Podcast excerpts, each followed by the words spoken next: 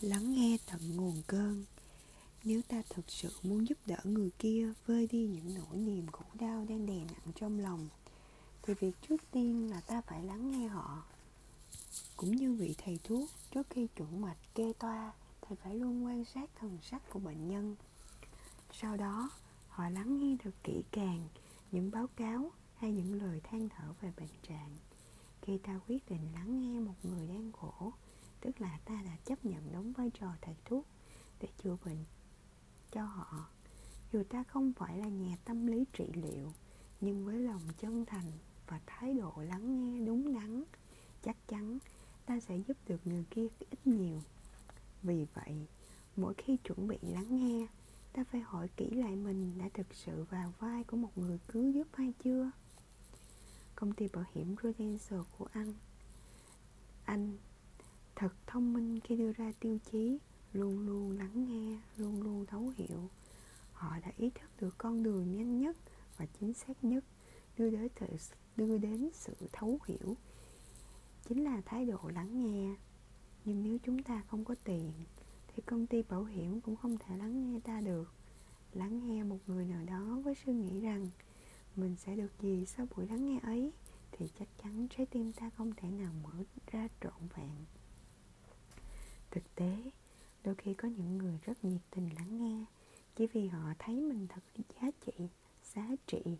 Khi được người kia tin tưởng, chọn lựa giữa rất đông người. Điều buồn cười là dù biết sự lắng nghe ấy chỉ có ý nghĩa như vậy, nhưng người kia vẫn chấp nhận. Tại vì mục đích của họ là chỉ cần có có thêm đồng minh để công nhận mình đúng. Hoặc chỉ muốn xả bớt những năng lượng bực tức mà thôi hãy coi chừng và tránh xa những chiếc bẫy ấy. Đừng lắng nghe một cách hình thức mà làm hư tâm mình. Một khi đánh mất khả năng lắng nghe chân thành, ta sẽ đánh mất cơ hội thấu hiểu chân thật. Chữ lắng nghe có ý nghĩa rất hay. Phải lắng thì mới nghe được.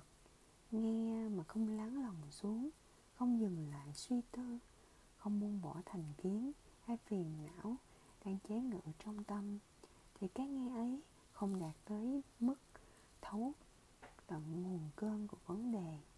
Nó còn có thể khiến ta sai lệch vấn đề. Người trung quốc dùng chữ đế thính, nghĩa là nghe hết lòng. Còn người mỹ dùng chữ listening deeply, nghĩa là nghe thật sâu, nhưng cũng không bằng chữ lắng nghe của tiếng việt, vì nó chỉ biểu lộ thiện chí lòng muốn nghe, nhưng lại không có thái độ thanh lọc tâm ý trong khi nghe.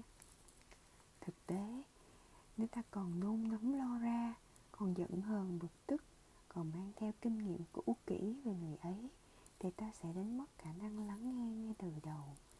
Dù ta đang cố lắng nghe. Cho nên lắng là ngõ vào của nghe.